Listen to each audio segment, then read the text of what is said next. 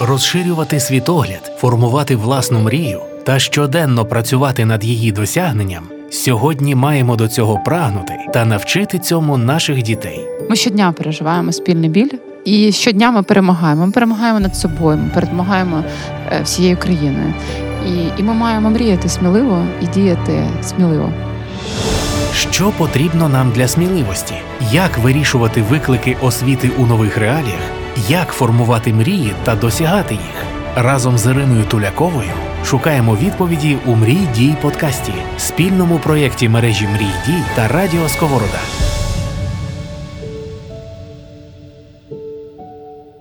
Всім привіт! З вами подкаст «Мрій дій». Мене звати Ірина Тулякова, і сьогодні у нас чудова гостя – це Марічка Кучуренко. Вона є сі ес ар-директоркою в компанії SoftServe. Я довго думала, чи говорити сі ес ар, чи сказати про комунікацію, але ми вам розкажемо, що таке сі ес ар, хто ще не знає. Марічка, вітаю вас. Дуже дякую, що сьогодні тут. Дякую, дуже дякую за запрошення. У нас тема нашого подкасту, вона про мрії, про дії, про натхнення, про те, що, можливо, зараз навіть уможливлює рух, тому що в умовах війни дуже тяжко знайти якийсь поштовх, творити, щось формувати, якісь ідеї. Ви в своїй компанії займаєтеся таким напрямком діяльності, який якраз, напевно, дуже важливий зараз для країни, в тому числі він і соціальною відповідальністю пов'язаний. Розкажіть про ваші ініціативи, чи вони з'явилися нові в умовах війни, чи та діяльність, яка, яку зараз веде корпоративно соціальна компанія, вона, в принципі, не суттєво змінилася в цих умовах. Угу, угу. Дуже дякую. Е, ну, насправді, е, SoftServe багато робить в цьому напрямку і багато років. Мені здається, це, що і, і те, що я дуже-дуже люблю і чим пишаюся, це те, що е, SoftServe е, робив проекти соціальної відповідальності ще до того, коли це стало трендом.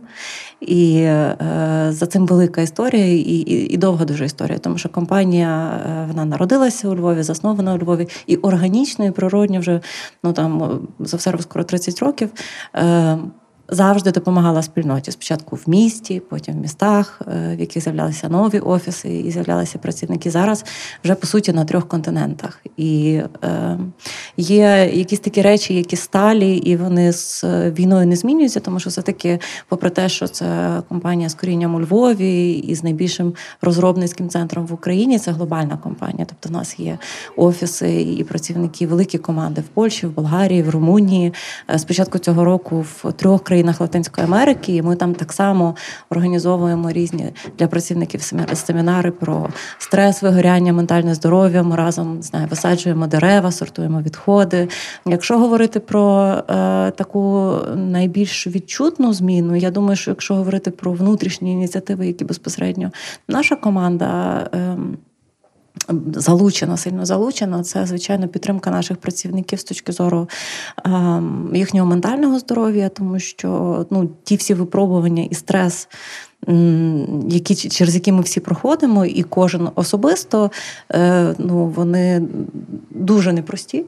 Відповідно, е, ми дуже багато ініціатив безпосередньо в Україні запровадили для того, щоб підтримати працівників і їхніх близьких е, е, в, в цьому емоційному стані. Тобто ми, ми запровадили гарячу лінію таку онлайн для консультацій з психологами, для працівників і для їхніх рідних. Ми багато проводимо різних зустрічей з терапевтами, таких едукаційних. Е, другий великий напрямок, в якому, який у нас був до війни, але в якому дуже-дуже додалася робота, це є м, така наша ініціатива OpenTech. Це є програма краудфандингова, така краудсорсингова, вірніше, яку, яку SoftServe запустив кілька років тому внутрішньо. Ми м, пропонуємо нашим волонтерам, нашим працівникам стати волонтерами і е, волонтерити їхні знання, їхній час, і створювати те, що вони насправді вміють створювати найкраще. Це цифрові рішення, але не, не для клієнтів, а на вирішення якихось гострих соціальних проблем.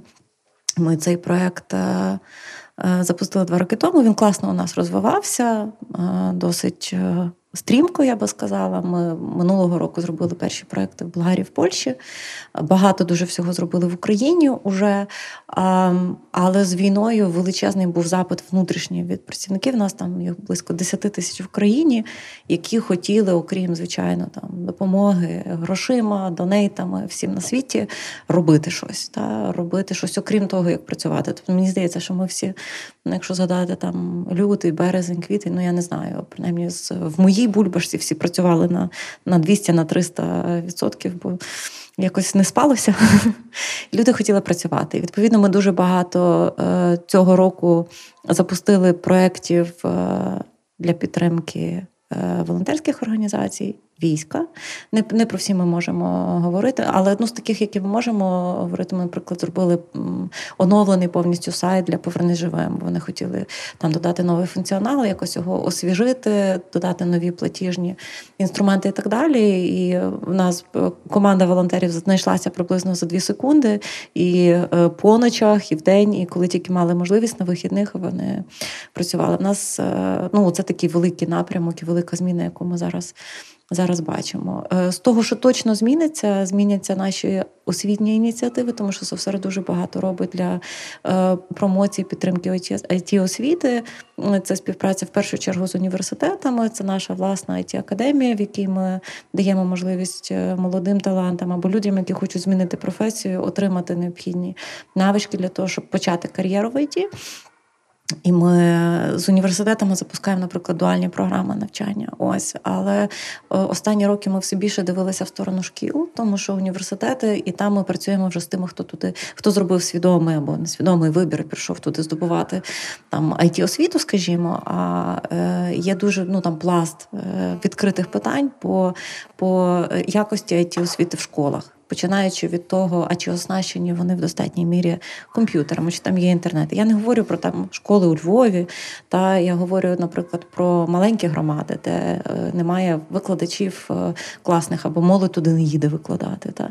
І ми минулого року почали партнерство з громадською організацією «Навчання для України» Teach for Ukraine, і ми виділили стипендії для кількох викладачів математики, інформатики, які в Дніпропетровській області мали працювати. Одна з них, на жаль, загинула. Я думаю, що ми бачили цю новину. І, відповідно, ну, тобто, наш був рух в напрямку співпраці більшою зі школами. А, ну, вочевидь, а, той рівень проблеми та кількість проблем, які треба буде вирішувати після закінчення війни, і зараз треба вирішувати, але після закінчення війни буде величезним, і нам треба буде пере... теж переосмислювати, де ми тут можемо найбільш ефективно допомогти, і що це може бути за, що це може бути за проєкт. Насправді, «Навчання для України» – це така партнерська організація. Ми дуже підтримуємо ініціативу щодо того, щоб зменшити розрив між сільською молоддю, да, і учнями міста. І якраз там різні програми, тренінги для викладачів, для вчителів. В тій місцевості проводимо теж, теж і самі, і долучаємося до проєктів, які є. І те, що дуже часто зустрічається, що особливо там зараз немає технологічних рішень з одного боку, да, яким чином, наприклад, працювати без світла в цих місцевостях. І працюють і розробляють різні дистанційні школи, їх багато, різні продукти, але все одно онлайн-навчання і технології не завжди замінять людину. І таким людського капіталу реально не вистачає. Тобто вчителів, як мінімум, з, за цими напрямками. Тобто навіть у Львові знайти вчителя, який буде викладати ай ті, це теж такий досить серйозний виклик. Цікаво, чи думали ви про те, щоб робити якісь спеціалізації в школах, там спецкурси, наприклад, які пов'язані з технологіями? Як ви вважаєте взагалі, наскільки технології пов'язані з мріями, чи вони впливають на розширення, да, там, цих мрій і бачень, і на таке добро? Um... Знаєте, я от буквально е, недавно повернулася з Web Summit, ми там презентували і Україну, і, і нашу компанію, і мені, мені дуже сподобалася, вона така контроверсійна була одна дискусія, де ну, молодий достатньо інженер, розробник, а тепер власник компанії, говорив про те, як технології можуть... Е, кратно та, збільшити доступ населення планети восьмимільярдного до медицини, тому що з тим насправді в світі виявляється величезна проблема. Лише два мільярди населення мають відносно якийсь досвід до медицини. І він просто говорить про те, що лікарі при всій їхній фаховості у світі і так далі, вони мають погані інструменти для того, щоб масштабувати себе. Тому що коли ти приходиш з якоюсь проблемою до лікаря, то він допомагає цю проблему вирішити тобі. Коли ми пишемо якийсь код, створюємо якесь рішення, воно може допомогти ну, там, тисячам або мільйонам людей. І є маса інструментів цифрових, які можуть просто допомогти вирішувати над-над-надскладні завдання або допомогти цілим, цілим індустріям чи там, сферам нашого життя еволюціонувати і змінюватися дуже швидко. Тому та я більш ніж переконана, що ну, в технологіях, за технологіями майбутнє і воно класне. А, а щодо першої частини вашого питання, чи ми думали над змінами такими, е, ну, тобто, е, з нашого досвіду, співпраці і успішних проєктів, до яких ми мали можливість долучитися, вони класно працюють в тандемі, коли цим опікується ну, там, трикутник чи квадрат, коли це є держава, коли це є представники громадського сектору, та, або суспільства в ширшому сенсі, і, і бізнесу. І коли це все сходиться разом, і ця співпраця ну, вдається, тоді є результат.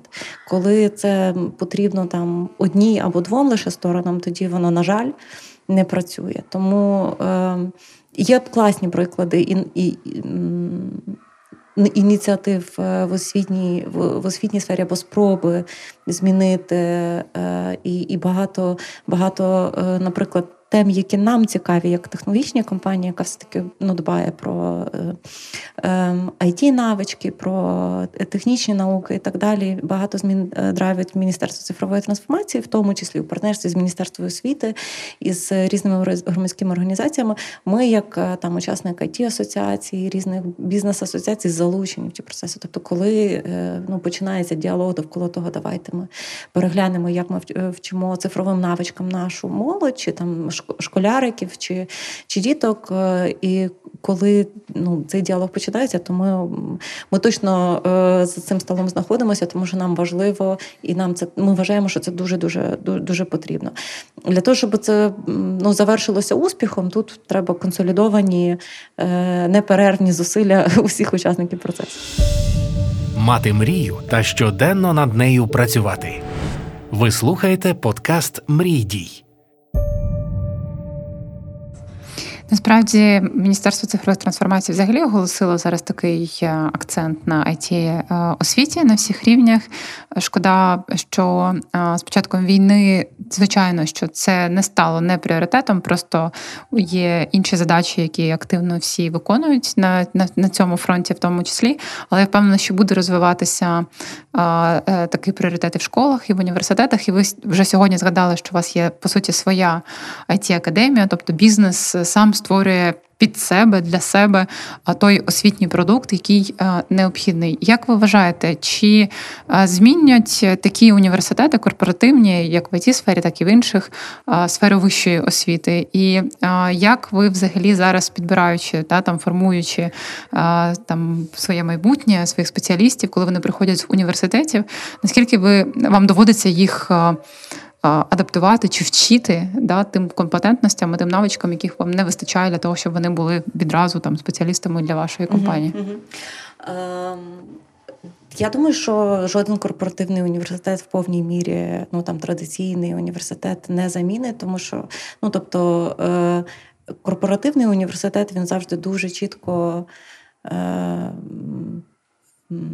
підтюнений під потреби конкретного бізнесу компанії, її, її бізнес-потреб станом на сьогодні. Ну, скажімо, ай ті-академія SoftServe має в своєму профілі там тридцять, сорок, п'ятдесят різних-різних курсів, і ми їх запускаємо на бізнес-потреби. Тобто, якщо ми бачимо, що в нас буде великий попит, запит на, не знаю, бізнес-аналіз, на DevOps, на Big Data, на щось там, це значить, що ми продукуємо більше курсів, на які, через які проходить більше слухачів, з яких ми потім наймаємо собі собі на роботу людей в компанію. Ось університет, як ну там середовище, яке дає широкі знання академічні, і це є середовище, де ти ну, набуваєш, формуєш своїх якихось там поглядів, цінностей, нетворк і так далі. Тобто це ну, трошки інша річ. І я би їх тут, може, навіть не порівнювала.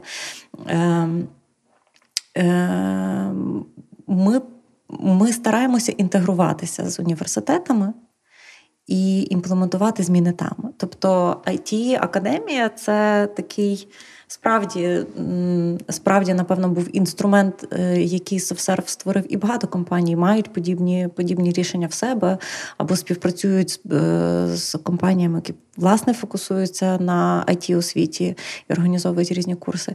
Ми створили його більше десять років тому, тоді, коли ми бачили, що ми, ми можемо швидко самі донавчати людей, закривати брак тих навичок, компетенцій, знань, які нам потрібні, і готувати їх до практичної роботи. Тому що та певний геп, навіть з точки зору технологічних різних навичок, він завжди був, ну, просто тому, що технології розвиваються нон-стоп. От поки ми зараз говоримо, є нові фреймворки, є нові якісь сертифікації. Взагалі, якщо говорити про ай ті, це, звичайно, класно, але це теж складно, тому що це професія, якщо ти її свідомо обереш, це професія, в якій тобі доведеться вчитися все життя. Ну, для того, щоб принаймні не відставати від, хоча це важко, та, не відставати від того темпу, з яким, з яким це розвивається.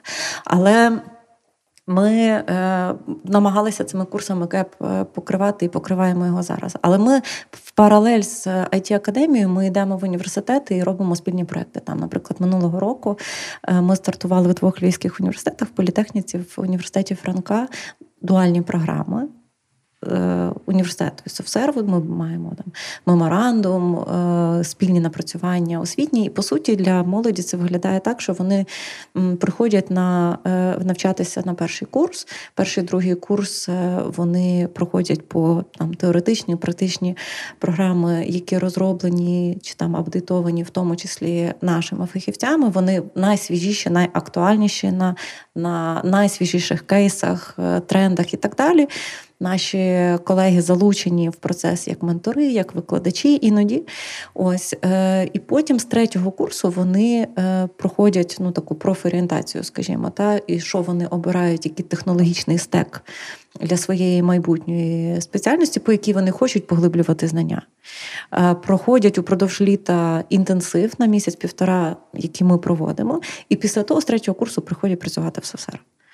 І далі, до завершення бакалаврату, два роки, вони поєднують навчання з роботою в компанії.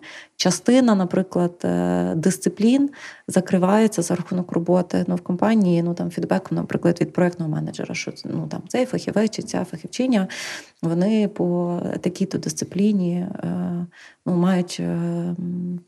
такі-то навички, та, і, і вони там, автоматично отримують зарах або якусь там оцінку е, в заліковці. Ось. І в такий спосіб, по суті, е, на кінець четвертого курсу е, людина вже має два роки досвіду за плечима, роботи в компанії, е, диплом.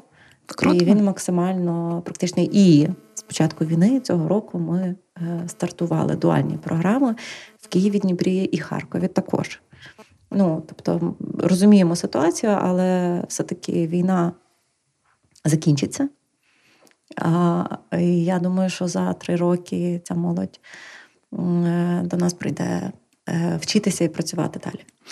У вас дуже багато програм, орієнтованих на м'які навички, тобто не тільки на харди, а на м'які навички. Там так само ментальне здоров'я зараз в пріоритеті, і багато було і до цього різних програм. Для такої молоді ви теж інтегруєте відразу компоненти, пов'язані не тільки з хардами, а з... Обов'язково. Так, та, ну звичайно. Тобто комунікаційні, презентаційні, робота в команді, взаємодія, всі ці речі, вони в навчальних дуальних програмах є, і це те... Ну, тобто формати взаємодії ми, ми, ми пробуємо робити максимально наближеними до тих, якими вони є в реальному житті, в роботі, щоб вже в студентському середовищі з першого року навчання молодь ну, набувала цього досвіду, якщо вона його не набула в школі. Ось, і, і розвивала, і тому що ну, це в першу чергу їм допоможе швидше адаптуватися, швидше себе проявити, більш комфортно це зробити, та, а не починати все спочатку. Та. Тому soft skills дуже-дуже важливі. Насправді, ну, попри всю там експертність і, і хардскіли, люди працюють з людьми. Ось, і питання е, м'яких навичок, воно, ну, я би не сказала, що воно менш важливе. Я впевнена, що точно не менш важливе. Ну, ми, насправді, дуже багато теж часу приділяємо саме софт-скілам, тому що ну, наші діти, вони в майбутньому будуть приймати рішення, і вони вже формують своє майбутнє сьогодні, да, приймаючи рішення навіть тут, знаходячись в середовищі, знаходячись в школі. Бо в тому числі є мамою, не тільки керівницею найкрутішої, однієї з найкрутіших компаній, ай ті-компаній в Україні. Цікаво, от ваш досвід як мами, які навички, м'які навички або бо компетентності зараз цінні і важливі для вашої дитини. От як ви це відчуваєте? Наскільки в школі, в принципі, цінно в цій середній ланці да, звертати на це увагу, на особистість дитини, на її розвиток? Ну, ви знаєте, зараз взагалі такий складний достатньо час, через який дітям нашим доводиться проходити і речі, з якими їм треба мати справу. Я думаю, що дуже, ну, з того, що я помічаю як мама, дуже, насправді, пандемія і оця от ізоляція, в якій діти довгий час знаходились, неможливість спілкуватися вживу з друзями, з колегами, проходити, не колегами, друзями та однокласниками, проходити через різні життєві ситуації, це дуже повпливало. І у мене двоє синів, дев'ять і майже п'ятнадцять, і от, ну, тобто, якщо менше, що, наприклад, може швидко поприятелювати на майданчику з якимись сусідами, такими дітками, з якими вони грають в футбол, і в нього через п'ять хвилин є п'ять нових друзів, то вже, наприклад, моєму старшому сину, в якого є своє середовище, до якого він дуже сильно прив'язаний. Для нього виклики от, пов'язані з неможливістю проводити час з друзями давалися значно важче. Та? І зараз, коли з початком війни частина дітей десь там переїхали, змінилося середовище, тобто ці всі речі, вони безпосередньо дуже впливають. От. Але з того, що я надзвичайно ціную, це можливості проявити себе. Це є ну, там, початки різної проєктної роботи, яку вони можуть практикувати в школі, де вони між собою ділять ролі, беруть на себе якусь додаткову відповідальність, пробують у, у ній себе, тому що це ти розумієш, що на тебе покладаються твої друзі, та ти якось себе маєш проявити. Це е, якась от така нова взаємодія. Вона дуже сильно перекликається з тим, з чим їм доведеться мати справу потім, коли вони будуть десь працювати, та, або просто взаємодіяти в колективі. Тобто всі ці речі, вони ну, надзвичайно важливі. Єдине, що ну, в онлайні, як на мене, їх, звичайно, що практикувати важко. Для цього критично важлива критично важлива е, жива присутність. Я, до речі, е, так просто поділюся, ми з березня, з середини березня по середини травня з дітьми поїхали з України на наполегливе прохання чоловіка, чоловіків з моєю сестрою і її донькою теж. І ну, діти категорично відмовилися ходити, в, ми були в Польщі, в Вроцлаві, ходити в польську школу. І не тому, що їм було нецікаво чи ще щось, в нас вона була поруч, прямо біля будинку, де ми жили, вони хотіли там щодня бачитися зі своїми друзями і своїми вчителями, і для ну, моїх малих школа це був такий острівець стабільності той час, за що я дуже люблю. Мрій дій подкаст на Радіо Сковорода. Я сподіваюся, всі наші дітки зможуть повернутися до своїх шкіл на навчання, і ми їх підтримуємо і створимо для них цей простір безпеки, такого тепла, підтримки. Ми нещодавно відкрили освітній кластер в Польщі, об'єднали українські школи, які там є, для того, щоб українські діти розуміли, що їх чекають вдома, що так зараз вони перебувають за кордоном, ну, не всі можуть повернутися, на жаль, в Харків, Миколаїв mm-hmm. і багато інших регіонів просто фізично недоступні там онлайн-навчання, дистанційне навчання, а дітям, правда, дуже важлива ця особиста присутність, бути поруч, обійнятися, потриматися за руку з викладачем, з друзями. Це надзвичайно цінно. І вони таку можливість знаходять, так, за кордоном зараз, але там українські вчителі, українські школи. І ми б дуже хотіли, щоб таких просторів безпеки навіть для дітей, які не можуть зараз повернутися додому, було більше. Але найважливіше, щоб цей був зв'язок, та, що ми там найближчим часом переживемо цю зиму. От, і наша українська люталють приведе до перемоги, mm-hmm. і вони зможуть повернутися додому, і тут ми їх чекаємо, вони там матимуть українські дипломи. Ну, тобто все, все, все, все повністю пов'язано з країною нашою, да? Тому що що в будь-якому випадку ми стикнулися з тим, що дуже багато таких прикладів асиміляції, якоїсь інтеграції. Це дуже цінно, що нас приймають, нас підтримують і допомагають в інших країнах, але з іншого боку діти не можуть втрачати цю дотичність до, до держави, до своєї держави, до своєї країни. Хоча дуже багато теж прикладів зараз, коли наші ж діти теж, ну, поки що, да, там кожен для себе приймає рішення, наскільки йому комфортно, некомфортно бути в цих умовах, і є ті, хто бояться, наприклад, повертатися, то діти навчаються і в польських школах, і в українській так. школі онлайн. Я думаю, що наші діти – це просто будуть мега-супергерої. Я, ну, якщо можу, то кажу батькам, будь ласка, не, не потрібно, реально, це занадто. Не перевантажуйте. Да, не перевантажуйте, але так відчувається, що все ж таки наша українська ідентичність, вона дуже потужна і дає їй можливості поєднувати, ну, принаймні, поки що, і те, і інше. От дуже цікаво, напевно, було би почути, можливо, якісь ваші поради, да? От як мами, от ви пройшли цей етап, да? Тобто поїхали, повернулися, діти повернулися до навчання. Все одно тут постійно відбуваються якісь виклики. Да? Тобто навіть ми сьогодні починали, наші глядачі, слухачі цього не бачать, але ми починали записувати подкаст без світла. Ось. І це так щоденні, щоденні виклики. Як ви з цим справляєтесь? Двоє синів, така відповідальна, соціально відповідальна робота, яка весь час з людьми. І де ви знаходите ресурс на те, щоб от, бути поруч з дітьми, підтримувати їх? Я не знаю, де українці зараз знаходять ресурс. Десь знаходять, десь черпають глибоко всередині. Я думаю, що ми багато дуже переосмислили з початку цього року, хто ми такі, що ми можемо, на що ми здатні, що є важливо в житті, та, що треба цінувати, і десь за це тримаємось. От, тому, якщо говорити там про мене особисто, то, звичайно, що, ну, по-перше, сама робота та і, і речі, які ми робимо, все, що стосується взагалі соціальної відповідальності і волонтерства, от з любою людиною поговорить, це, це робота, якій люди віддаються на сто відсотків або більше, просто через те, що вона, ну, така по своїй суті. Тому робота дуже багато повертає енергії результатам, які ти можеш побачити. Та? Ось, якщо говорити про те, що ми стараємося робити, ну, я б, я б не так сказала, в вечорах сімейних при свічках, коли немає інтернету, комп'ютера і телебачення, є багато класного. От, тобто стараємося бачити позитив, ловити момент і цінувати те, що є.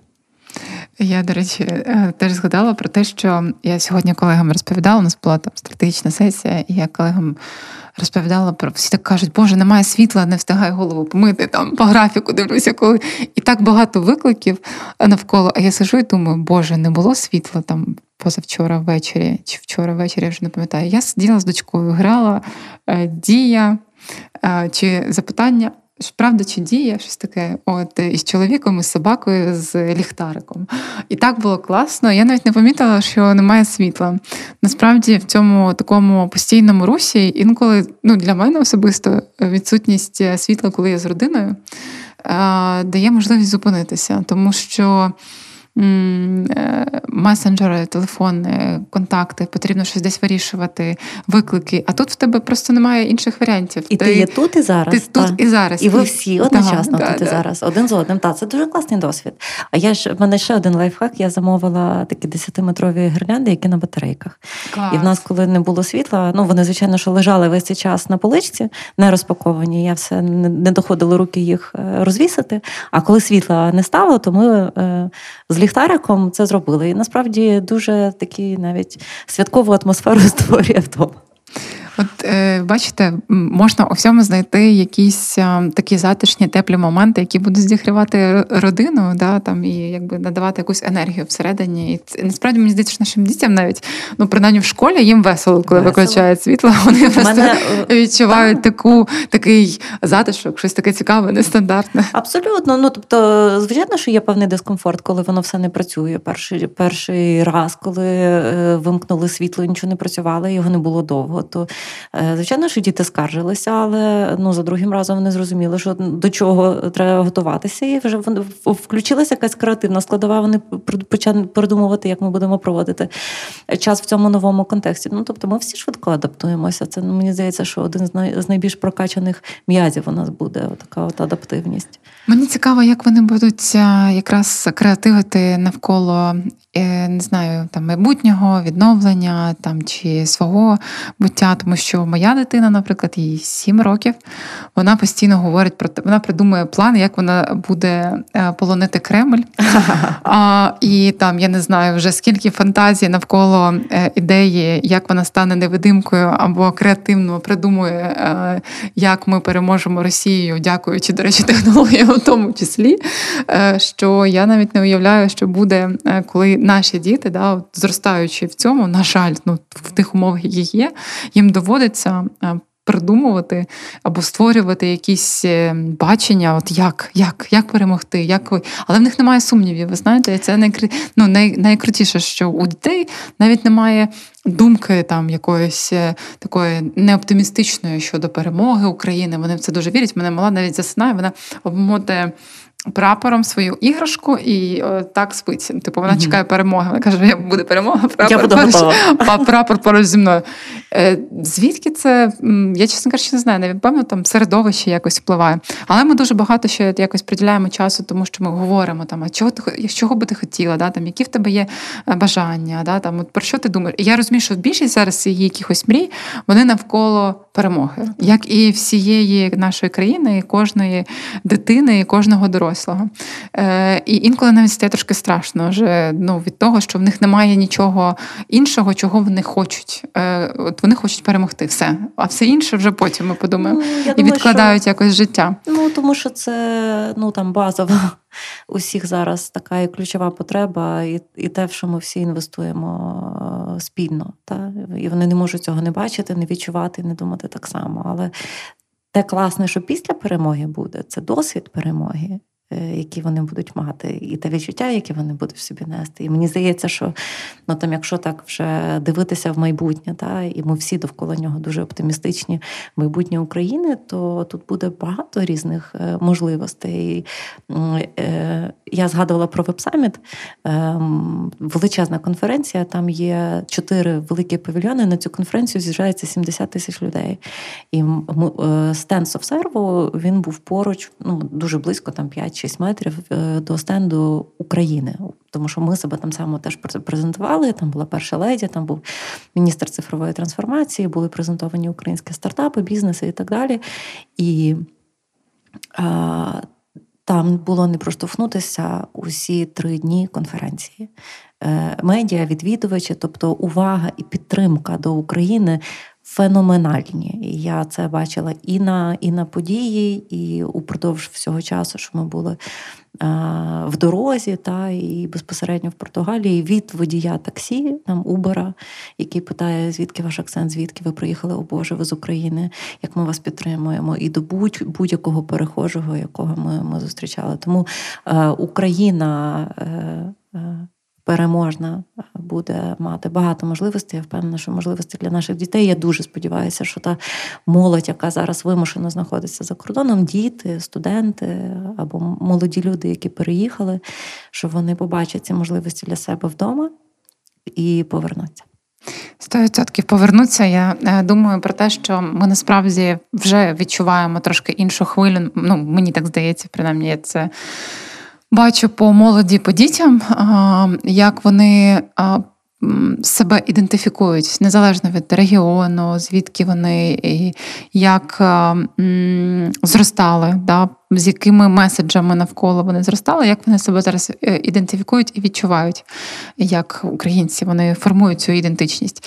І це цінності, які закладаються, в першу чергу, батьками, напевно, да, там, середовищем, в якому ти зростаєш, але в тому числі і школами, інститутами, друзями, які навколо. І мені здається, що нам зараз всім потрібно об'єднуватися навколо того, щоб ці цінності закріпити, да? Тобто, щоб не допустити... Ем... У нас в Україні дуже така є гарна теж здатність. Ми, коли в нас яка, якийсь виклик, ми всі об'єднуємося. Як тільки в нас все добре, як ми тільки перемагаємо, от я там все, все чудово, ми можемо посвяткувати трохи. Ось, і далі вже починається. Традиційний, да, там, український... Е, да. Дискусія. Дискусія, да. Хто, хто, хто більше допоміг, хто менше допоміг, як потрібно, як не потрібно. І нам дуже важливо, напевно, закладати зараз ці цінності, да, там, такої співдії, співпраці, підтримки один одного, незалежно від того, там, що буде далі. Да? Тому що бути переможцями, бути сильними – це теж випробування. І це такий шлях, це, це, це не спринт, це марафон. Ми вже це зрозуміли, ми вже це відчули. І, і після цього марафону, коли ми видихнемо, нам потрібно буде ще один марафон, другий, і третій, і четвертий, пов'язаний з відновленням, створювати. І вже про це зараз треба думати. І освіті, в першу чергу, потрібно про це думати. І батькам, напевно, в тому числі.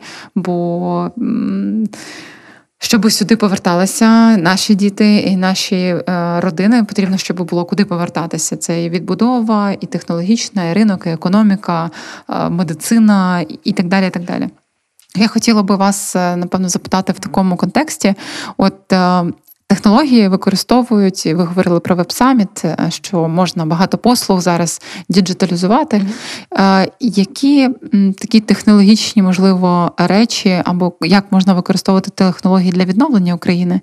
І, і, і таке, можливо, противоречиве питання, але як зробити так, щоб технології не використовували на шкоду? Да, тому що наш ворог, Росія, вони використовують технології проти нас дуже часто.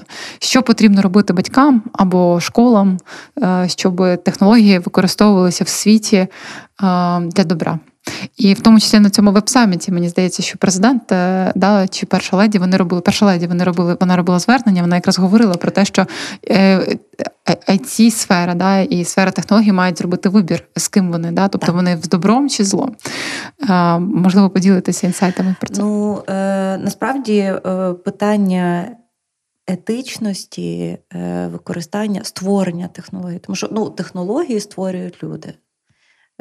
Конструюють люди. Та вже є зародки штучного інтелекту, і, і це все дуже динамічно розвивається, але те, як ми підходимо і як ми, які речі ми закладаємо в основу, вони насправді впливають на те,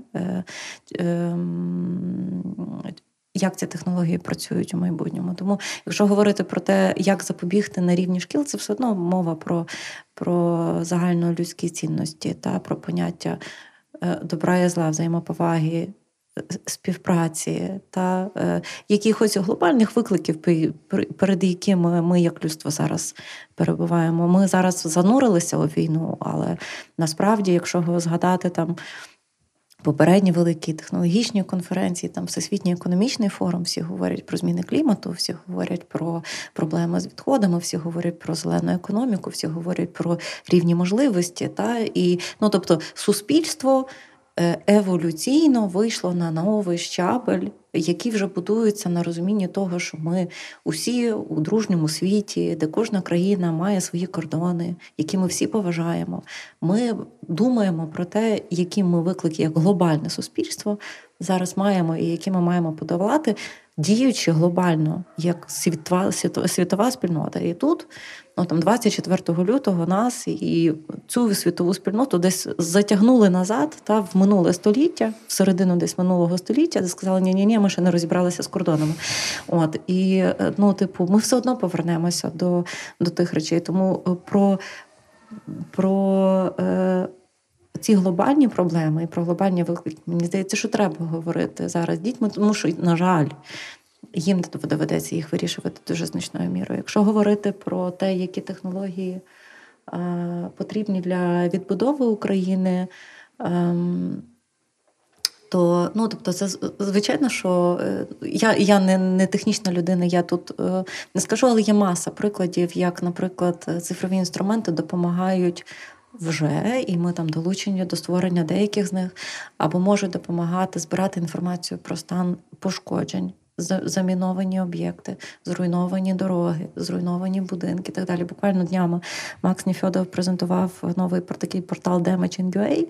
Це, по суті, реєстр всієї шкоди фізичної, якою завдала, наприклад, завдала війна Україні, і там, ну, будь-який громадянин України може зареєструвати і надати всю необхідну там фотографію, документацію, будь-яку, будь-яку інформацію про те, е, якої шкоди зазнало там те чи інше майно, скажімо, та і, тобто це питання створення реєстрів, це питання аналізу і розпізнавання зображень, тому що можна працювати зі спутниковими знимками, щоб швидко якісь речі аналізувати. Ми подивіться, як е, е, інноваційно і креативно е, ми застосовуємо технології. У цій війні навіть є ворог, є ППО, коли громадяни України бачать ворога, відправляють про це повідомлення, і Збройні сили України од... ну, потрібні відповідні департаменти одразу знають, що з цим робити. Так само можливість там зазвітувати, що ти побачив ракету чи шахіда з точними координатами, де ти знаходишся, і часом, коли ти побачив, допомагає артилеристам вичисляти та траєкторію руху того чи іншого снаряду, і куди він може прилетіти, і підготувати ППО. І вже є успішні кейси, коли ці цифрові рішення допомагали вирішувати ті чи інші проблеми. Я думаю, що, ну, технології е, в руках українців є, тому що українці в, з точки зору ай ті три, мають тридцять років е, вже досвіду за плечима, репутації, як мінімум двісті тисяч людей, які цими інструментами вміють класно працюватися. Як їх використовувати і які рішення нам можуть бути потрібні, це тільки питання, я не знаю, обмеження нашої власної уяви, тому що ми можемо придумати і створити інструменти, які будуть вирішувати точкову проблему тут і зараз, або допомагати вирішувати системніші речі. Тобто я не маю жодного сумніву, що нам це вдасться, тому що м- мені, мені дуже сподобався виступ Михайла Федорова, який розповідав про те, як українці використовують технології у цій війні для підтримки населення, для боротьби з ворогом і для майбутнього. І його от, найбільший такий заклик до всієї спільноти технологічної, там, яка зібралася на тому великому івенті, був: приїжджайте до нас. Він вивів на великий екран кью ар-код, можна було просканувати, щоб скинути якусь туди ідею. Він каже, у нас від, там, від ідеї до впровадження це може зайняти, там, я не знаю, кілька днів. Якщо ви маєте бажання підтримати Україну, ви маєте ідеї чи стартапу, чи якісь інструменти, з якими ви працюєте, і ви думаєте, що вони можуть допомогти Україні перемогти, просто нас контактуйте. Тому... Я впевнена, вони скористаються цими контактами, дивлячись на те, як вони це роблять. Так. Зараз це насправді так. Дуже круто. Так. Ми про це навіть не знали. Мрій. Дій. Подкаст.